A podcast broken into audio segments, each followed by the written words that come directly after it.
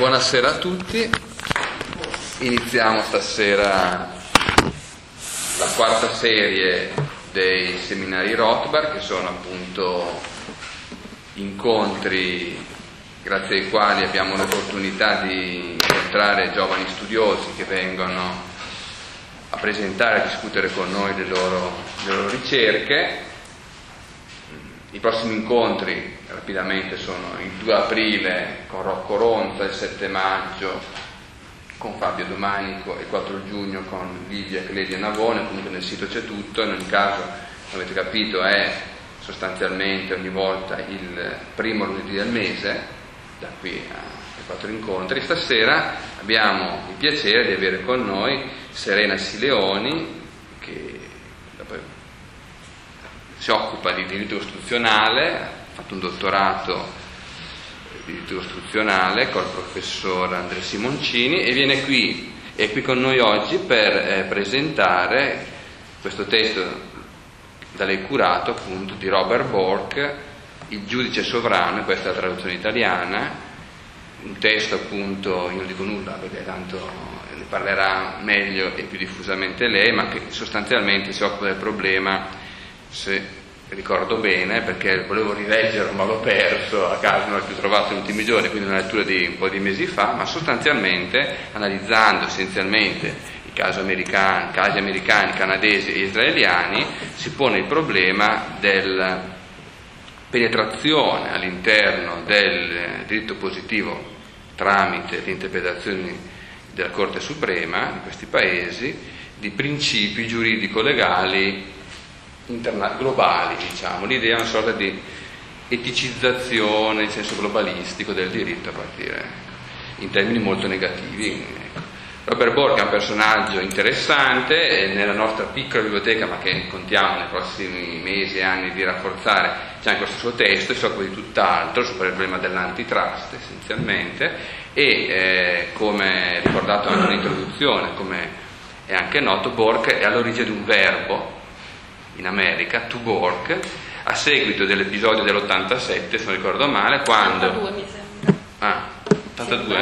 82, quasi benissimo. Quando Bork sarebbe dovuto diventare membro della Corte Suprema americana su indicazione di Ronald Reagan, ma ci fu una forte opposizione da parte dell'opinione pubblica e della stampa libera, e quindi di fatto poi alla fine ci fu un voto contrario del Senato che impedì quindi la ratifica di questa norma, tanto è vero che la parola Bork oggi in inglese sta a indicare diffamare pesantemente, qualcosa di simile, sì. È una cosa interessante. È stata usata da lì in poi è stata anche usata dalla stampa americana per il caso di Buttiglione in commissione europea. Esatto, perché in realtà sborchizzato, esatto. Sì. Perché in realtà non era la prima volta che un giudice nominato dal presidente non trovasse il consenso del Senato, era la prima volta che la vicenda di Bork aveva così tanto animato l'opinione pubblica, perché motivata esclusivamente sulle opinioni personali del giudice Bork, che era un giudice ordinario, sui suoi convincimenti filosofici, etici e via dicendo. Fu questo a dare a destare lo scalpore. Quindi non ti ho interrotto, quindi. I ringraziamenti questa volta non sono soltanto un incipit dovuto, ma un incipit veramente sentito per l'Istituto Bruno Leoni e per Carlo Lottieri in particolare per questo bell'incontro che mi conferma un dato su cui non avrei mai scommesso quando è iniziata l'avventura di Bork. Me lo conferma insieme a un altro dato di cui mi vanto, e se ci fosse Canovare mi guarderebbe storto, sicura. Però visto che l'editore non c'è, lo dico, che stiamo andando in ristampa. E la cosa non è che sono felice così per vanagloria, sono felice perché in realtà io alla pubblicazione di questo libro avevo guardato con abbastanza scetticismo, per svariati motivi. Un motivo un po' personale, cioè io ho una tradizione di studi costituzionalistici, quindi sentirmi accusare le corti costituzionali, il sistema di giustizia costituzionale mi fa male al cuore, poi posso essere anche abbastanza non proprio ortodosso, non proprio sulle linee dei costituzionalisti italiani, però insomma è abbastanza spiazzante per chi ha una cultura, un inizio di cultura costituzionalista. Non ci credevo tanto per questo, avevo diciamo i miei dubbi, perché il linguaggio di Bork è un linguaggio estremamente tagliente, a tratti irriverente, quindi anche difficile da digerire, soprattutto difficile da digerire in Italia, dove assolutamente la sua voce risulta nel panorama editoriale assolutamente una voce fuori dal coro, perché allora alla fine ho curato il libro e siamo andati avanti con questa operazione editoriale, perché in realtà c'era il grande desiderio di introdurre in Italia un dibattito che in America è vivacissimo, quello appunto sulla legittimità della giustizia costituzionale. In Italia c'è una sorta di deferenza verso la giustizia costituzionale, verso la nostra Corte Costituzionale, che sicuramente trova una ragione molto più fondata che non quella che potrebbe trovare in America, perché la nostra Corte Costituzionale è diversa dalla Corte Suprema americana, non ha lo stesso ruolo politico della Corte Suprema americana, non è su tutti i giornali, tutti i giorni come la Corte americana, ha una funzione proprio a livello non solo giurisdizionale ma politico diverso, e non ce l'ha, e non perché sia più brava, non è una questione di cultura giuridica, è una questione di diversità proprio del modello, cioè la Corte Costituzionale funziona in maniera completamente diversa da quella Suprema, nasce diversamente e quindi sicuramente si è ritagliata un ruolo molto più giurisdizionale che non politico rispetto alla Corte Suprema americana. Quindi è ovvio che questo dibattito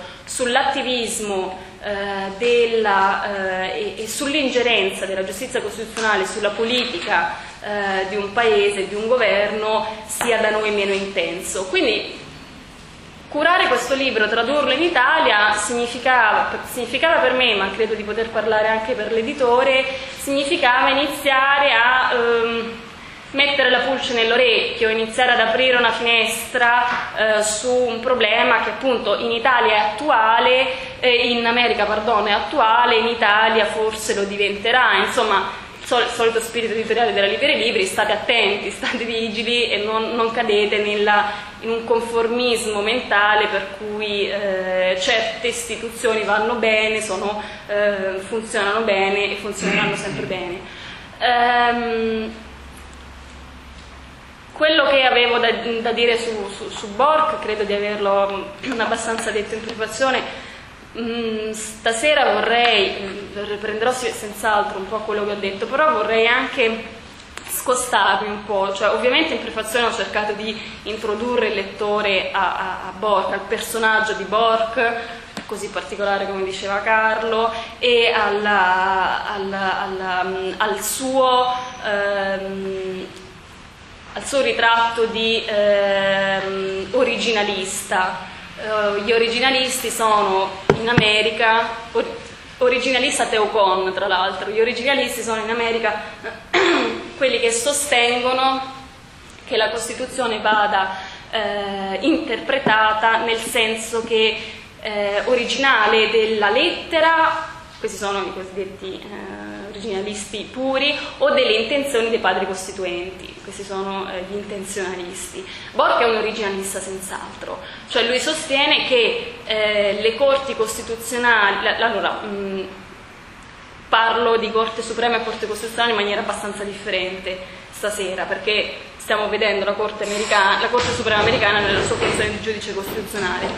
Le corti costituzionali, che già non hanno una legittimazione democratica, dovrebbero soltanto svolgere un'attività di interpretazione del testo strettamente del testo costituzionale, per cui il parametro di giudizio quando vanno a giudicare le leggi dovrebbe essere proprio la lettera della Costituzione. Laddove la lettera è oscura dovrebbe essere illuminata dai lavori dell'Assemblea Costituente, per esempio, o dal dibattito dei padri fondatori. Non dovrebbe una Corte Costituzionale andare oltre a creare diritto per via pretoria, per cui non dovrebbe estendere taluni diritti quando non sono previsti in Costituzione. Non dovrebbe... C'è comunque un voto di maggioranza? Nella Corte Suprema? Sì, senz'altro. In che senso? Quindi quando c'è il dubbio c'è il voto di maggioranza della Corte Suprema? No? Vota a maggioranza la Corte Suprema. Sì, però quello stavi dicendo è che il meccanismo interpretativo che precede il voto, cioè il procedimento interpretativo, deve essere guidato dalla lettera, dall'intenzione, eccetera, e non invece dai valori del momento. Il modo di guardare la Costituzione, sono due modi diversi. Poi chiaramente nel fatto si vota, è ovvio, cioè alla fine si prende.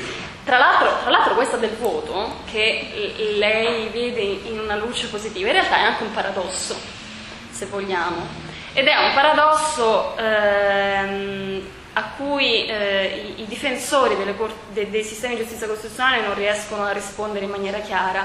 Cioè, in realtà, quando dicono una Corte Suprema, una Corte Costituzionale si distingue dal Parlamento perché il suo prodotto, in termini inglesi, è il judgment e non il will, cioè è la volontà superiore rispetto alla volontà politica. In realtà poi a livello formalistico c'è il paradosso che la Corte Costituzionale vota come, o la Corte Suprema vota come un Parlamento, è un microparlamento, da questo punto di vista è un microparlamento, quindi in realtà quella del voto tra l'altro è un cortocircuito del funzionamento della Corte Suprema, perché se è vero, come ora parlo un po' paradossalmente, se è vero che quello che fa è trovare la volontà superiore alla Costituzione, non avrebbe bisogno di votare come fa un Parlamento, sarebbe unanime.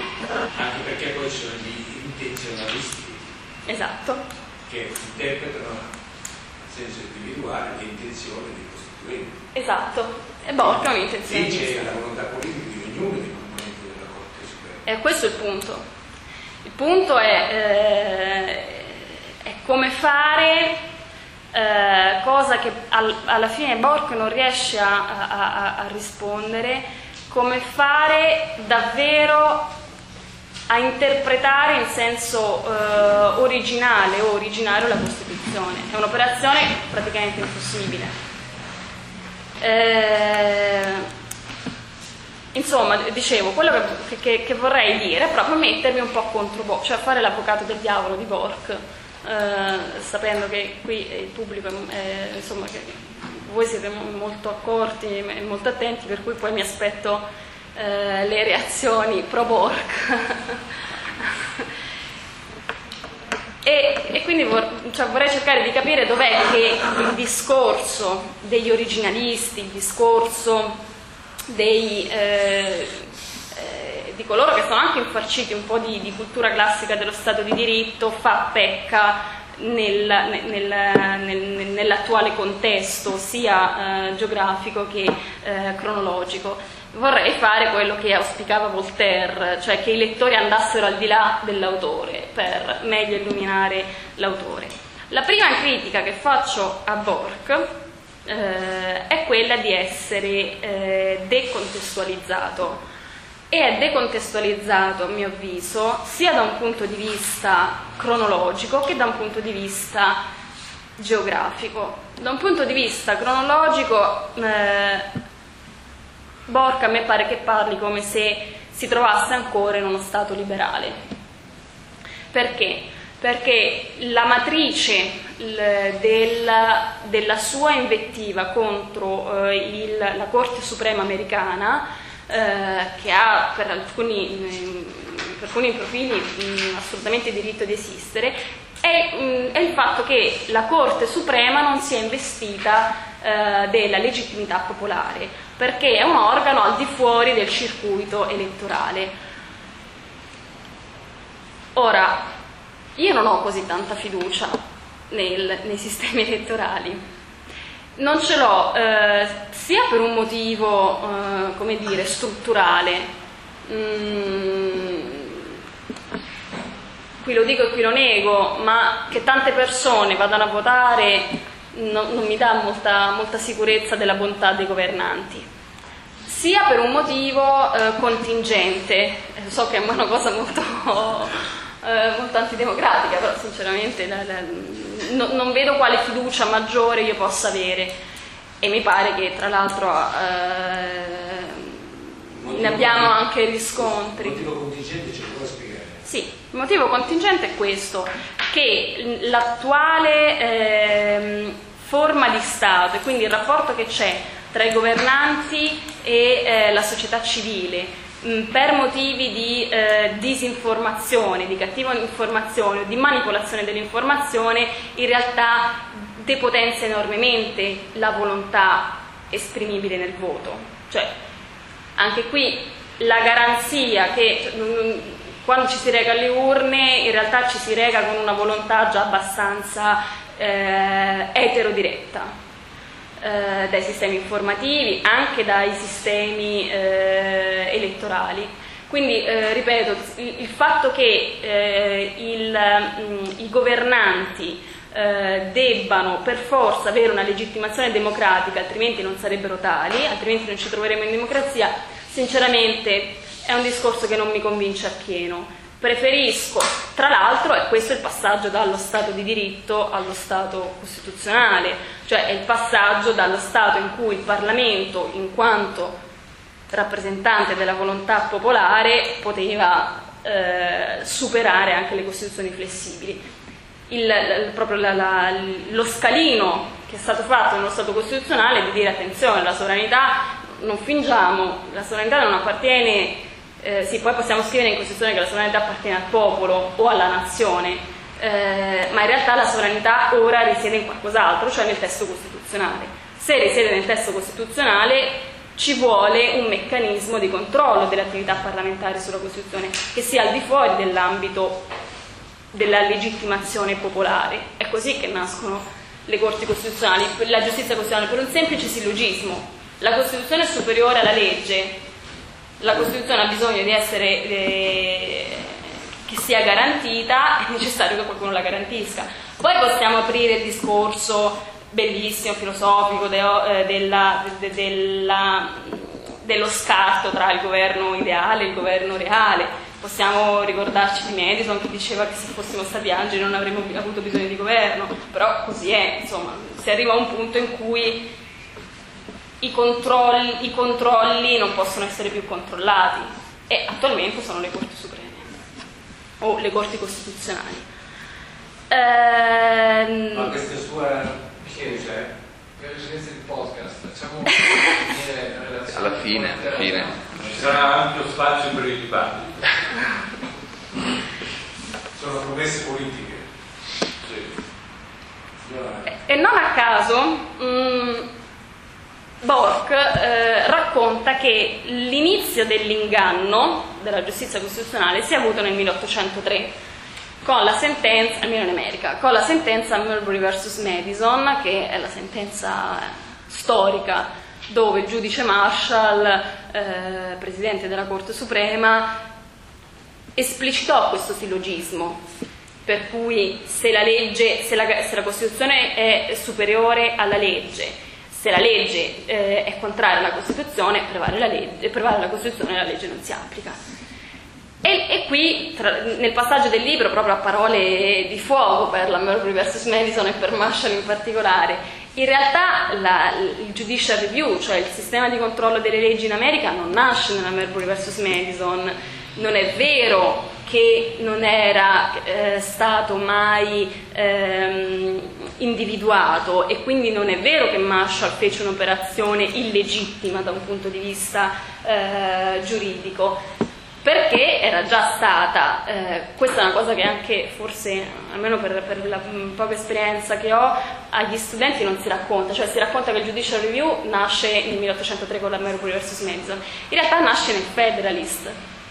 Il Federalist è la raccolta di saggi e articoli che comparve sotto pseudonimo di Publius negli anni della Convenzione di Filadelfia, quindi negli anni dei lavori costituenti in America. In realtà erano articoli scritti da J. Madison e Hamilton, e in alcuni passi dei Federalist, sono il 22, l'80, il 78 e l'81, c'è proprio chiaramente esplicitata il meccanismo del judicial review. Se volete ve li leggo anche. Federalist numero 22, sono tutti scritti da Hamilton questi. Federalist numero 22 dice: le leggi sarebbero lettera morta senza il compito delle corti di svelare e definire il loro reale significato e il loro valore, tutto questo finalizzato a produrre una uniformità di diritto. Per questo dovremo essere sottoposti in ultima istanza ad un unico supremo tribunale, che poi è la Corte Suprema. Federalist numero 80 dice: dovrebbe esserci sempre un metodo costituzionale di dare efficacia alle previsioni costituzionali. Che cosa, per esempio, potrebbe avallare le restrizioni della legge senza un meccanismo costituzionale per obbligare all'osservanza della Costituzione? Qui poi gli altri passi vi leggo dopo, perché sono ancora più interessanti. Qui c'è già la judicial review americana, e c'è tanto più se si pensa che l'America è un sistema di common law, e in un sistema di common law la dottrina, il federalist è dottrina, ha un valore prescrittivo sicuramente diverso che non nei sistemi di civil law come quello italiano. E questo mi porta appunto all'altro motivo secondo il quale, secondo me, Bork è un po' decontestualizzato. Bork parla come se si trovasse, almeno in certi punti, in un sistema di civil law. Parla come se si trovasse in Francia o anche in Italia, per cui i giudici hanno soltanto il dovere di eseguire la legge, e non, come ci insegna la tradizione della common law, anche di svelare una legge che già c'è. È sicuramente una questione qui di cultura giuridica. A me sembra che Bork a volte abbia più una cultura giuridica appunto di civil lawyer che non di common lawyer. I comparatisti direbbero che non ha metodologia comparata, perché parla per formati diversi, parla della Corte Suprema come se fosse una Corte costituzionale. Quindi in realtà quello che lui definisce come un organo che non ha legittimazione democratica, secondo me ha una legittimazione democratica che è diversa dalla legittimazione per voto elettorale, ma che non è meno valida. Su questo sono molto simpatiche le teorie, le rivisitazioni dei governi misti che fanno alcuni politologi, per cui sostengono che ancora si può parlare di un governo misto, come ne parlava Aristotele, ma il mix sarebbe tra un organo aristocratico, che sono appunto i giudici costituzionali, aristocratico ovviamente per un titolo diverso rispetto a quello nobiliare, e le assemblee democratiche perché elette. È sinceramente una tesi che mi convince abbastanza, proprio perché non mi convince l'ingenuità della democrazia affidata al voto popolare.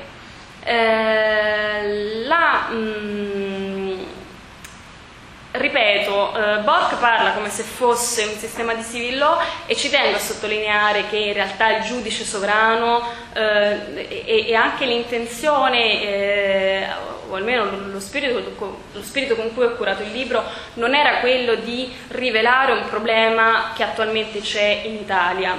È vero, riprendo quello che dicevo prima, che in Italia c'è un atteggiamento di deferenza verso la Corte Costituzionale, e questa cosa sinceramente, pubblicare questo libro per me almeno ha significato anche cercare di smitizzare il mito della Corte Costituzionale.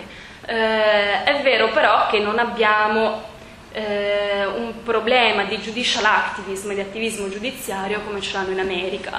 La Corte Judicial activism, di attivismo giudiziario. Innanzitutto, dati proprio formali, i giudici della Corte Suprema sono nominati a vita. Questo significa che c'è un bellissimo libro che era diventato un best seller in America qualche anno fa, uscì d'estate, che si chiama Men in Black, facendo il verso al film, a proposito tra l'altro di quello che dicevamo prima. Men in Black è la storia degli uomini in nero, cioè dei giudici della corte quando vestono la toga, proprio la loro storia privata. Era un libro di un giornalista che raccontava di queste persone ormai acciaccate, ormai ammalate, che alla fine del 1800 potevano anche non starci più tanto con la testa, all'età di 70 anni, ora vanno avanti per più tempo, che andavano ammalati con le sedie a rotelle alla corte, non sapevano nemmeno dove stavano. È un libro carinissimo, tra l'altro è stato proprio un best seller in America. Noi non abbiamo questo problema, i nostri giudici durano in carica 9 anni, non sono rieleggibili. Non abbiamo anche altri problemi, come ad esempio il rapporto che c'è con l'opinione pubblica. Da noi non c'è perché la Corte Costituzionale giudica monoliticamente. In America invece sì, le opinioni personali vengono esplicitate nelle cosiddette opinioni concorrenti o dissenzienti, per cui c'è proprio un confronto, un mettersi a nudo del giudice di fronte all'opinione pubblica. C'è un sistema appunto giurisdizionale diverso che è quello di common law, per cui sinceramente io non vedo il judicial activism americano ancora in Italia. Vedo quello che vedo è un atteggiamento di grande, eccessivo spesso rispetto, soprattutto da parte del mondo accademico, nei confronti della Corte Costituzionale, per cui quello che dice la Corte è esegesi biblica. Questo forse è la cosa da smontare. L'altra critica che faccio a Bork, che faccio anche in prefazione, credo in maniera abbastanza esplicita, è l'uso politico della sua battaglia contro la Corte Suprema. Lui la riduce sostanzialmente ad un confronto tra liberal e conservatori, sostenendo che la Corte Suprema agisce come mente della New Class, ovvero New Class è un suo neologismo, sarebbe la cricca intellettuale della sinistra, diremmo noi, cioè mondo accademico, mondo dello spettacolo, mondo intellettuale che si riconosce negli ideali della sinistra e che, non riuscendo secondo Bork a trovare un sufficiente consenso negli elettori, cercano appunto di insinuarsi laddove l'elettorato non conta nulla, prima di tutti nel sistema giudiziario, per cui in sostanza Bork dice la Corte Suprema è colpevole di un reato, cioè attivismo giudiziario, e è colpevole con dolo. Questo è il pensiero di Bork. Io su questo atteggiamento doloso ho le mie riserve, non perché potrebbe anche esserci, in realtà io molto più ingenuamente penso un'altra cosa, penso che quando non c'è bisogno di prendere delle decisioni attive, come deve fare un governo, si può essere molto ben pensanti, si possono aprire a nuovi soggetti diritti, si possono inventare nuovi diritti. Alla Corte Suprema non costa nulla, né in termini di politica né in termini economici, portare avanti l'agenda liberal, cioè conferire diritti sociali a soggetti che prima non ce l'avevano, estendere le libertà individuali anche quando possono essere in conflitto con esigenze di sicurezza, per la Corte Suprema non ha un costo, perché come i governi non risponde mica l'elettorato. Il braccio operativo resta il governo, è il governo che risponde nel caso in cui faccia una politica sbagliata. Infatti i liberali per eccellenza, cioè i liberali diciamo i garantisti per eccellenza, che sono i professori, che hanno soltanto la responsabilità di scrivere, no? Quindi secondo me forse più ingenuamente è questa la motivazione,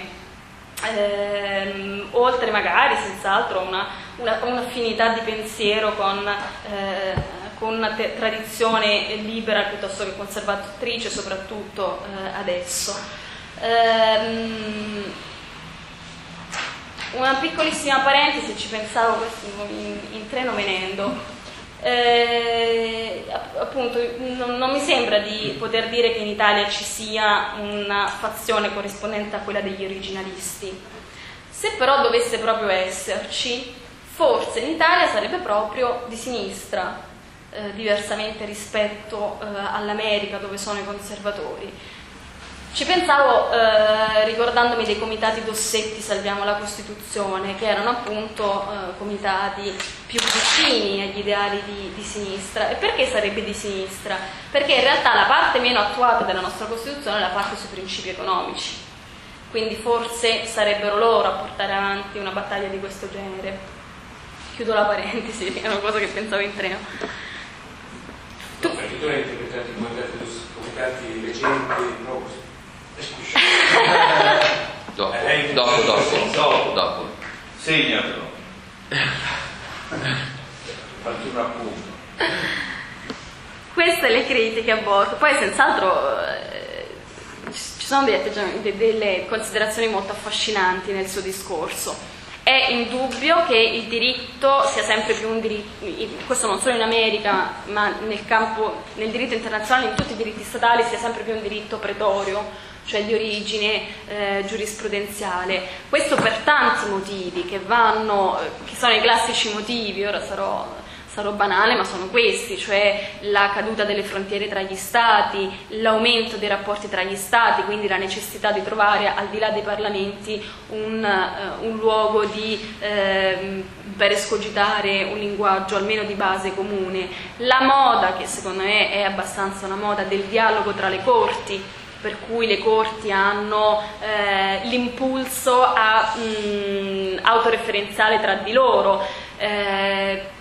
Pensate soltanto che addirittura c'è uno Stato in cui è costituzionalizzato il dovere di citare le giurisprudenze dei colleghi stranieri del Sudafrica, dove appunto mi pare che sia l'articolo 36 della Costituzione, dice che le sentenze devono citare le sentenze dei tribunali internazionali e possono citare le sentenze dei tribunali dei giudici costituzionali di altri paesi. Ed è vero che le sentenze assomigliano spesso alle leggi e che quindi le corti, anziché rinviare al legislatore la questione, producono delle sentenze che hanno proprio la struttura della legge. Ad esempio vanno nel dettaglio a dire che dove la legge sbaglia e dove deve essere sostituita e con quali parole deve essere sostituita, togliendo spazio al legislatore. E qui c'è la storia ha smentito quello che doveva essere il ruolo della giustizia costituzionale anche in America. Tornando al Federalist e tornando alle idee che Hamilton aveva sul Judicial Review, secondo Hamilton questa funzione di guardiano della Costituzione doveva averla la Corte Suprema, perché lui dice è l'organo, è il ramo meno pericoloso tra tutti i poteri costituzionali. Perché è il ramo pericoloso? Lui scrive perché non ha né la forza né la volontà, e continua, è molto bello perché in realtà poi la storia appunto l'ha smentito, ha soltanto giudizio, non può influire sulla spada né sulla borsa, né può dirigere la forza o la ricchezza della società e non può addivenire ad alcuna decisione veramente risolutiva. Ora, non c'è bisogno di commento a queste parole, mi pare appunto che più di due secoli di storia costituzionale americana e non solo americana possano smentire un'affermazione del genere. Quindi sicuramente la Corte Suprema americana e le corti competenti a giudicare sulle leggi si sono ritagliate un ruolo che probabilmente nella mente di chi le ha ideate non c'era. Tanto che, una piccola parentesi, in Europa la giustizia costituzionale nasce soltanto per risolvere conflitti di competenza tra livelli di governo, non nasce mica per sindacare sulla bontà delle leggi nella protezione dei diritti individuali.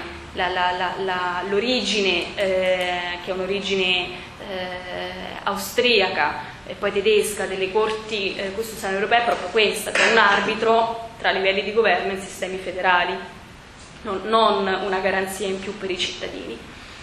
Allora quello che forse opportunamente ci dovremmo chiedere è perché si è arrivati a questo punto e se è giusto arrivare a questo punto. Appunto Bork dice che le corti agiscono così, non solo quella americana ma anche quella canadese, quella israeliana che ha la particolarità di giudicare in assenza di una Costituzione, e le corti internazionali. Lui fa un breve excursus sulla Corte Edu, cioè la Corte di Strasburgo per i diritti umani e la Corte di Giustizia Europea.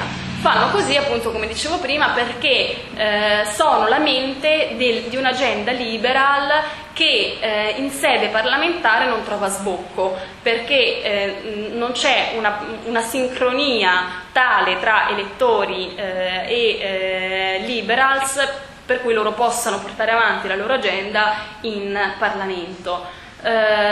Ho detto che io non sono tanto convinta di questa tesi, forse ingenuamente, e vorrei darvi un altro dato su cui Bork secondo me glissa un po'.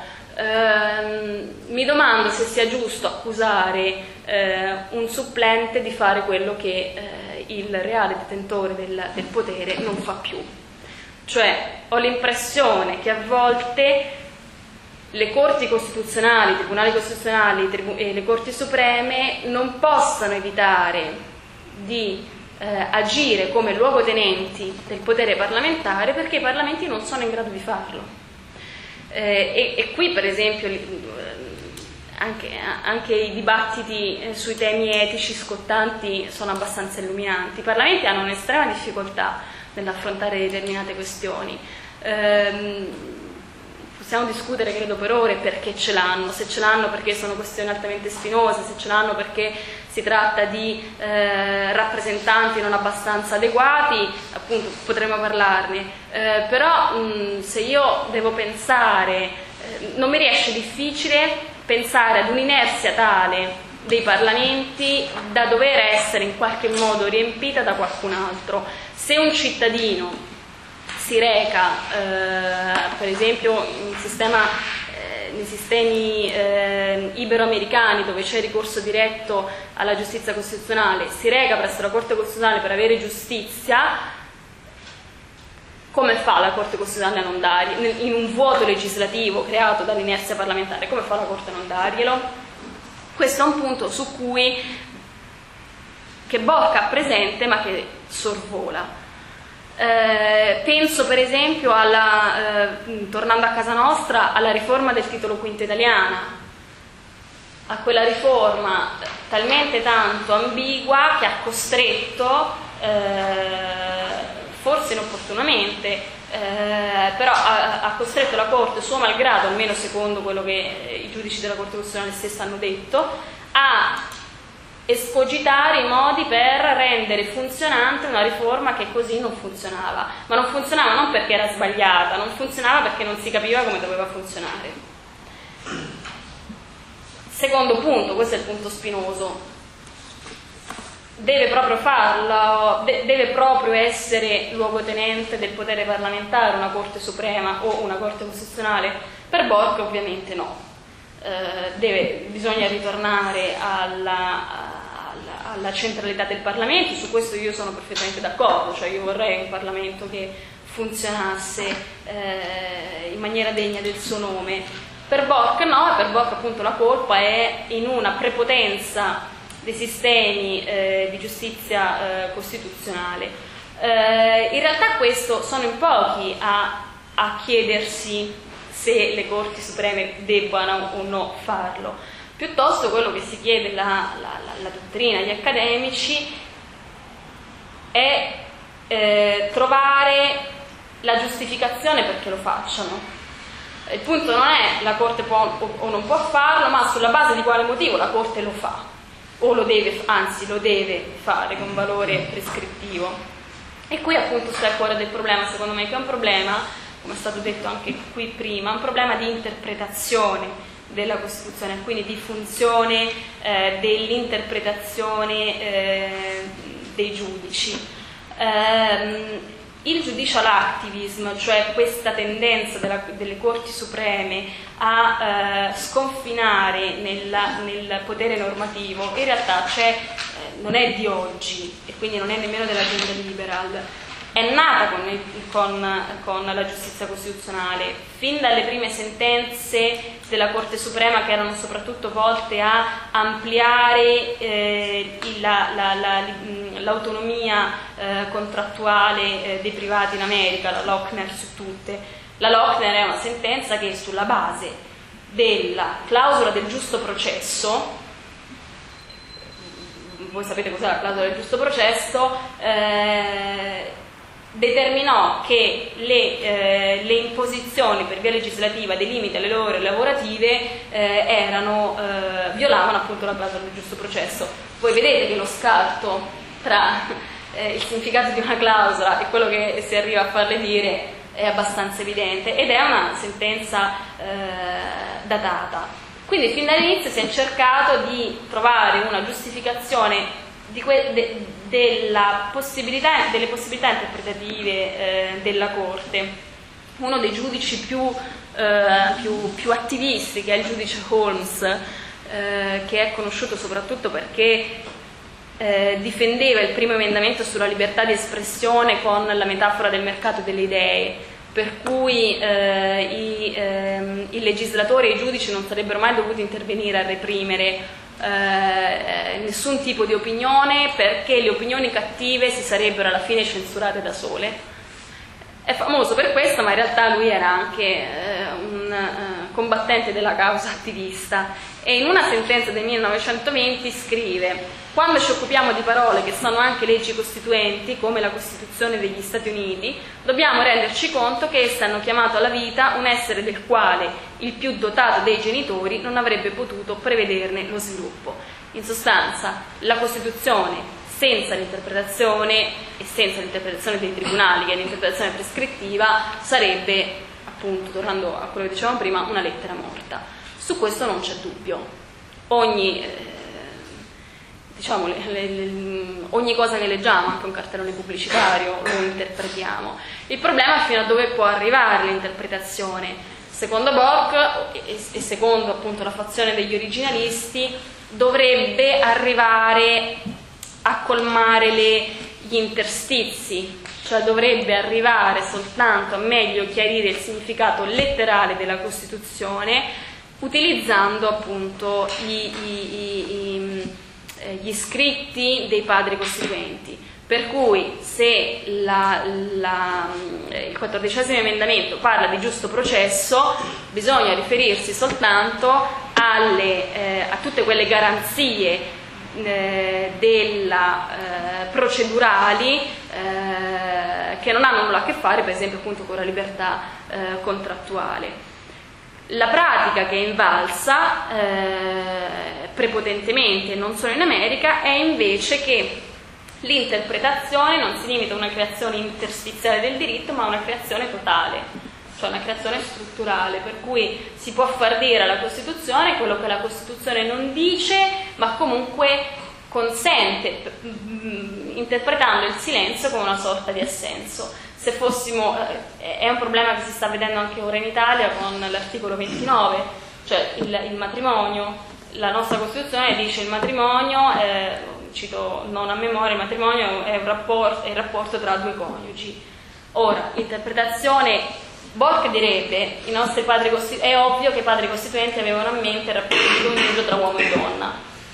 Gli evoluzionisti direbbero, e dicono anche in Italia, siccome la Costituzione non dice uomo e donna, ma dice coniugi, non lo esclude, lo possiamo fare. È qui il gioco. Quello che Bork sosterrebbe, la Costituzione lo vieta perché lo vieta nelle intenzioni dei padri costituenti, se volete farlo, fatelo per via parlamentare. Cioè fate una riforma, intervenite per via parlamentare. Cambiando la Costituzione. Cambiando la Costituzione. Tra l'altro, riapro una parentesi, spero di non aprirne troppe, È curioso che in Spagna la legge di Zapatero, che ha equiparato le coppie omosessuali a quelle eterosessuali, sia in palese contrasto con la Costituzione invece. Cioè in Spagna sono riusciti a fare quello che in Italia non fanno, quando potrebbero farlo meglio, almeno da un punto di vista letterale. Perché la Costituzione spagnola, mi pare che sia l'articolo 32, dice espressamente il matrimonio è il rapporto tra un uomo e una donna. Infatti la legge, la riforma, pende davanti al Tribunale Costituzionale, fu subito impugnata dopo 2 settimane dall'entrata in vigore da un giudice andaluso, se non sbaglio, o di Valencia. È qui appunto il distacco, il punto di cesura, fino a dove può arrivare la creazione del diritto. È un po' quello che Ross diceva, il diritto applicato è quello valido o il diritto valido è quello applicato? Prevale ora l'atteggiamento per cui il diritto valido sia quello applicato, applicato ovviamente dai giudici. Per cui i giudici non debbono dire che cosa dice il diritto, ma debbono dire che cosa è il diritto, che è una cosa estremamente diversa, che si gioca sul piano dei contenuti, e qui la difficoltà, e non sul piano di forme o procedure, ma che effettivamente ha condotto la Corte Suprema americana in primis, ma come lui giustamente sottolinea con metodo comparato anche le corti canadesi, israeliana, ma io dico anche la corte sudafricana, ha un'autorità illimitata nella loro forma di governo, e qui Bork ha assolutamente tutte le sue ragioni. È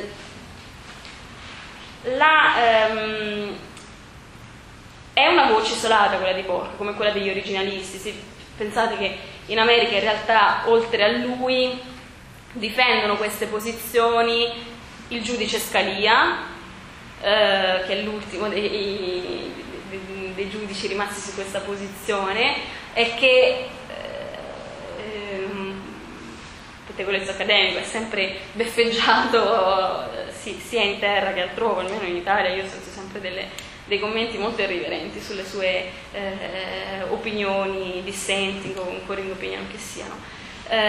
Il giudice Scalia, lui e pochi altri. In America prevale un atteggiamento appunto di tentare la giustificazione di questo attivismo giudiziario, di tentare di sciogliere quello che fin dagli anni 60 è stato individuata come, da Bickel, come la difficoltà, la counter majoritarian difficulty, cioè la difficoltà del contro maggioritario, potremmo dire. Il cortocircuito appunto che si crea quando una istanza minoritaria come la Corte Suprema riesce a scavalcare l'opinione di maggioranza invalidando una legge che è prodotto della maggioranza parlamentare. E come lo spiegano? Lo spiegano con la teoria che la Costituzione è vecchia, è vecchissima, per cui deve evolvere ai tempi, e in parte ha una sua ragion d'essere questa idea, soprattutto quando si pensa a come è difficile riformare la Costituzione in America, una procedura di revisione molto più complicata che in Italia. Però, per esempio, un'evoluzione opportuna e assolutamente nei limiti sarebbe quella di individuare come mezzi di comunicazione non soltanto i giornali, la stampa e la radio, la televisione, ma anche internet o tanti altri mezzi dati dalla nuova tecnologia. Non certo legittimare il diritto all'aborto, che non c'è in Costituzione, attraverso così è stato nel 73, il diritto all'aborto, facendolo includere in un diritto alla privacy che nemmeno esso è in Costituzione. La famosa sentenza del 73, la Roe vs Wade, che è la prima sentenza che ha dichiarato la possibilità per gli stati federati di legittimare appunto l'aborto. E che cosa dice? Dice che la donna ha un diritto alla riservatezza. Ops, il diritto alla riservatezza in Costituzione non c'è. Ha un diritto alla riservatezza all'interno del quale c'è il diritto anche a scegliere, a fare le scelte più intime della propria vita privata, tra cui anche quella di abortire. Quindi si crea un diritto ricomprendendolo un altro diritto che nemmeno esso stesso c'è in Costituzione.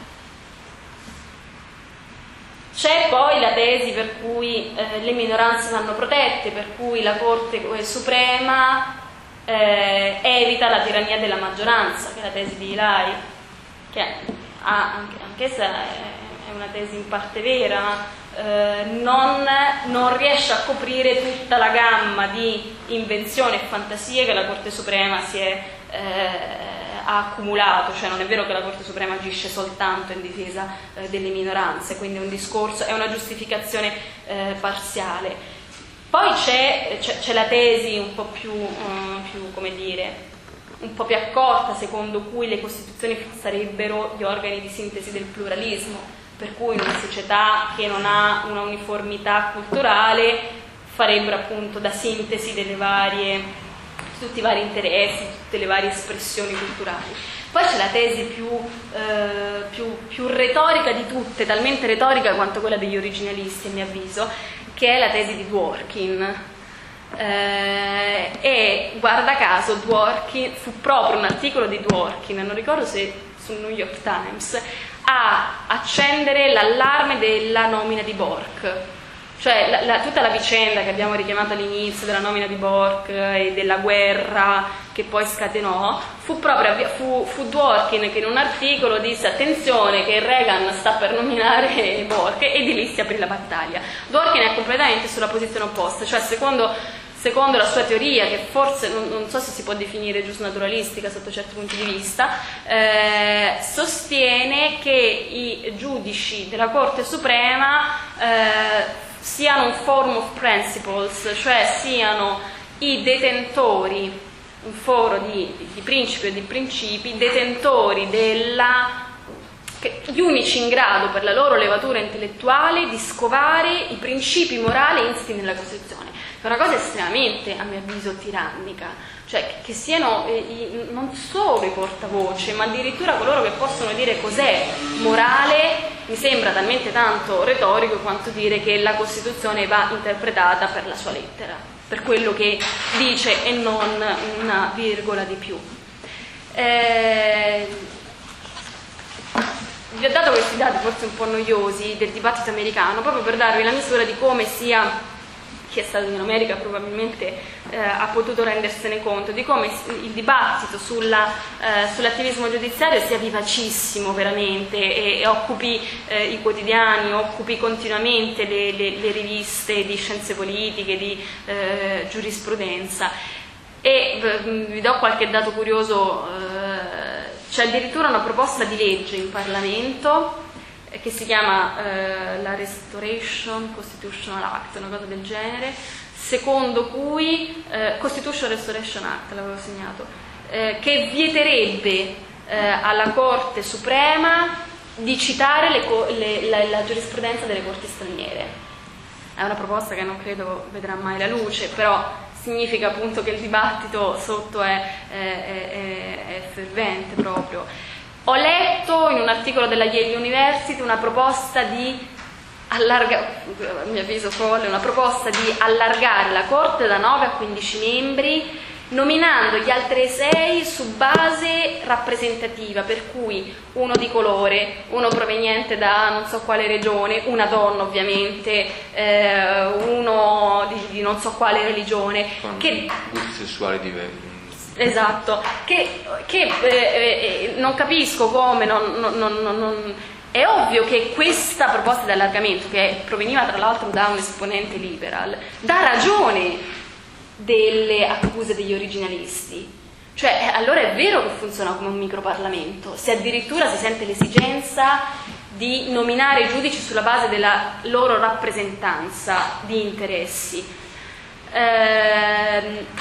Ecco, in conclusione, credo che appunto quella di Bork e quella degli originalisti sia una retorica argomentativa,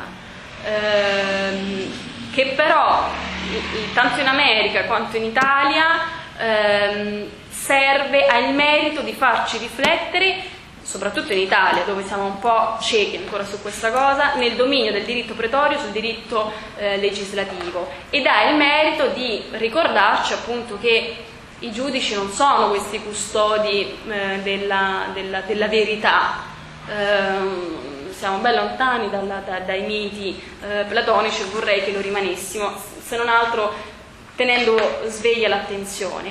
Tra l'altro una contraddizione questa volta come dire, degli evoluzionisti o dei progressisti a livello politico sta nel fatto di riconoscere, al tempo stesso di riconoscere il rapporto che corre tra la Corte Suprema e l'opinione pubblica e al tempo stesso di negarlo, proprio perché ammetterlo fino in fondo significherebbe appunto far calare la Corte Suprema da quella torre in cui l'hanno messa nel vivo del dibattito politico. Peccato che la giustizia costituzionale stessa americana lo dice. Vi cito un passo brevissimo di una sentenza proprio in materia di aborto, la Planned versus Parenthood, che dice la legittimazione della Corte dipende dalla capacità di adattare decisioni fondate su principi accettati dalla nazione, creando questo collegamento con lo spirito della nazione, che poi in realtà che cos'è lo spirito della nazione? Non è altro che quello che Barak, il presidente della Corte Suprema israeliana, definisce lo spirito della società illuminata, cioè è ovviamente una concezione dell'opinione pubblica tipica. Sì, lo dice in continuazione. Cioè, si ritrova in molte sue sentenze. Ovviamente è un'idea dell'opinione pubblica come ce la poteva avere Dicey in Gran Bretagna, cioè l'opinione pubblica ai tempi dello Stato di diritto non è certo l'opinione di tutti, è l'opinione di chi fa opinione, naturalmente, e cosa sicuramente ben più seria e grave. C'è un paragrafo sulla giustizia, sulla Corte Suprema americana, dove Bork individua alcuni possibili antidoti, cioè come lui risolverebbe la situazione, il problema dell'attivismo giudiziario. In realtà è un paragrafo, a mio avviso, sotto certi punti di vista, ma lui stesso lo dice, è abbastanza debole. Ma perché? Perché è naturale che quando ci troviamo al limite del potere, a un certo momento appunto ogni sistema, ogni proceduralizzazione, ogni garanzia formale, ogni organo di controllo scompare, tanto che ci siamo inventati la finzione del giuramento di fedeltà, che è un simbolo anche simpatico, ma che non vuol dire niente se non che la propria convinzione interna espressa in un momento di giuramento deve fare quello che non può fare più la legge. Quindi questi antidoti, lui li chiama antidoti, lui stesso dice che non servono a risolvere il problema. Io ovviamente vorrei chiudere cercando di auspicarmi qualcosa, cioè è inutile distruggere se poi non si hanno, non c'è un minimo di parte costruttiva. Quello che le corti non fanno, tanto nazionali quanto internazionali e sovranazionali, è prestare attenzione ai criteri formali, per cui è saltato il criterio della rilevanza e lui fa parecchi esempi di sentenze che sono state emesse quando era cessata la materia del contendere. Per esempio cito una sentenza canadese in materia di aborto che è stata emessa dopo che la donna aveva abortito, dopo che l'avvocato difensore della donna aveva detto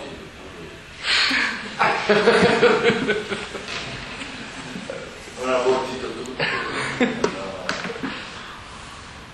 era avvocatessa naturalmente la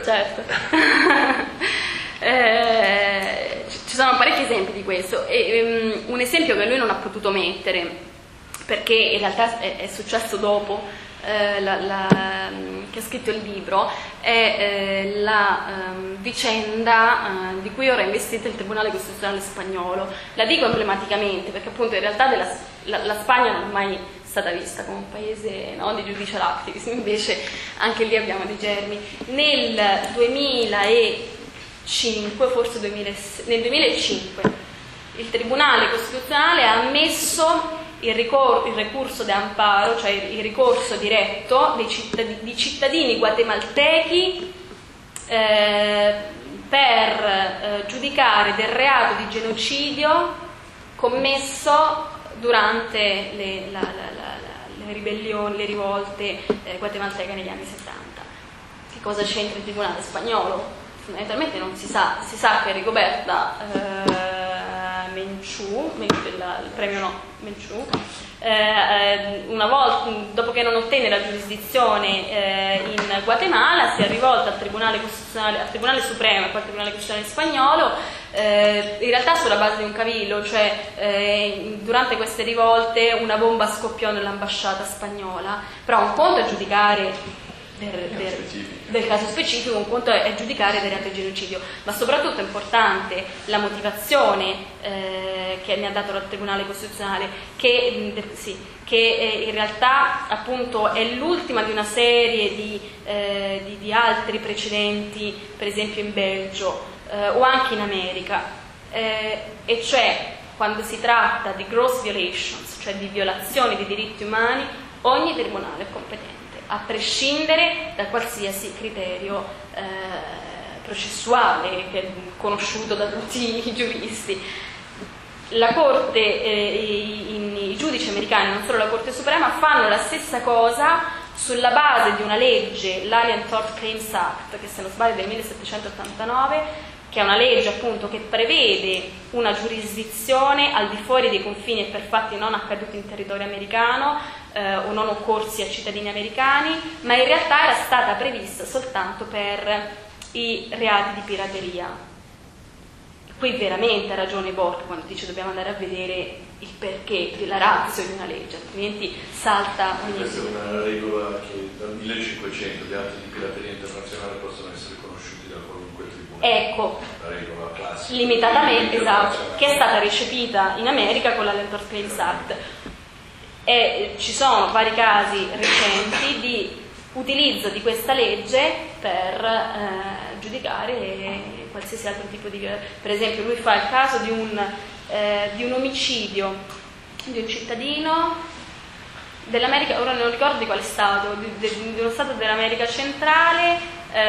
Vittime tutte, la vittima era un suo concittadino per un fatto avvenuto in questo stato. Si sono rivolti ad un tribunale americano e hanno avuto la giurisdizione. Quindi io mi auspicherei che si riprendessero i criteri formali che si insegnano nel diritto processuale, che ci fosse un maggior self-restraint dei giudici, soprattutto in materia etica. Io vorrei che sulle questioni etiche si pronunciasse il Parlamento e non si pronunciassero i tribunali, perché qui veramente la vedo come una violenza a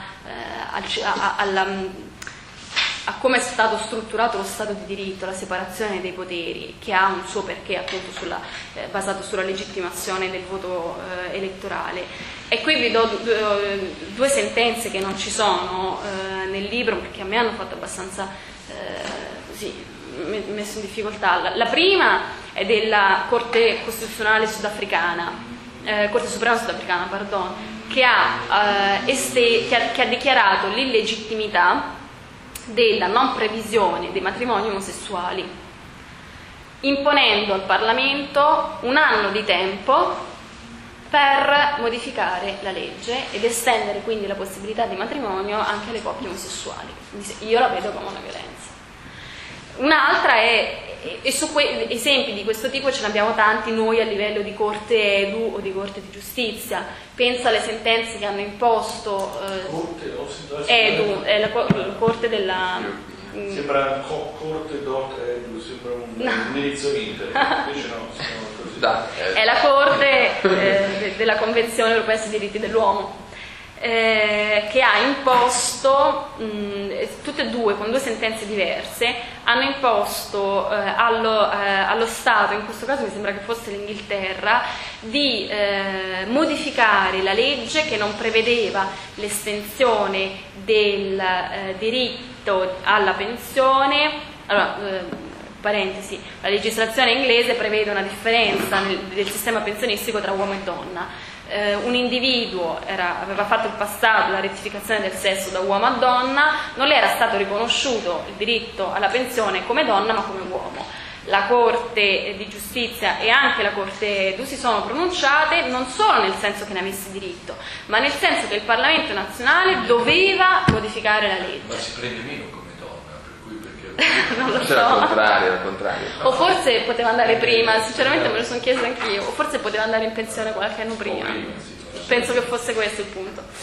E al tempo stesso vorrei che i parlamenti si riappropriassero del proprio ruolo, cioè fossero in grado di fare una legislazione soprattutto su queste materie, fossero messi in grado. Qui c'è un esempio virtuoso di giustizia costituzionale, abbastanza isolato, il Tribunale Supremo polacco che l'anno scorso, due anni fa, ha emesso c'era un conflitto sul mandato di cattura europeo, per cui la Costituzione vietava il mandato di cattura europeo, mentre una decisione quadro dell'Unione Europea lo ha imposto a tutti gli Stati. Ebbene, il Tribunale Supremo ha detto in molti altri paesi si sarebbe avuta una sentenza di incostituzionalità della norma costituzionale, probabilmente anche in Italia. Il Tribunale Supremo polacco ha detto esiste il contrasto, lo rimando al legislatore che ha tempo un anno per assumersi la responsabilità di violare una decisione quadro europea e quindi di creare dei problemi diplomatici oppure di adeguarsi, però ha lasciato la palla al legislatore. Poi ovvio, il legislatore ovviamente ha modificato la Costituzione, ma aveva anche un'altra opzione, cioè quella di creare un problema serio a livello diplomatico europeo. E poi vorrei, questo in chiave molto così teorica, una maggiore fiducia nella volontà popolare, perché è vero che la morale dei diritti si sta soppiantando alla morale del consenso. Per cui anche laddove non c'è un consenso su una determinata questione, comunque la legge giusta non è quella che rispecchia il consenso a livello parlamentare o a livello di società civile, è quella che garantisce il diritto, a prescindere dal fatto che ci sia una sincronia con la tradizione o il sentire popolare. Su questo anche le vicende italiane relative alle convivenze di fatto mi pare che parli abbastanza chiaro. Qui vorrei che ci fosse una politica della persuasione che si gioca in Parlamento piuttosto che una politica della coercizione che si gioca nelle Camere di Consiglio dei Tribunali Costituzionali.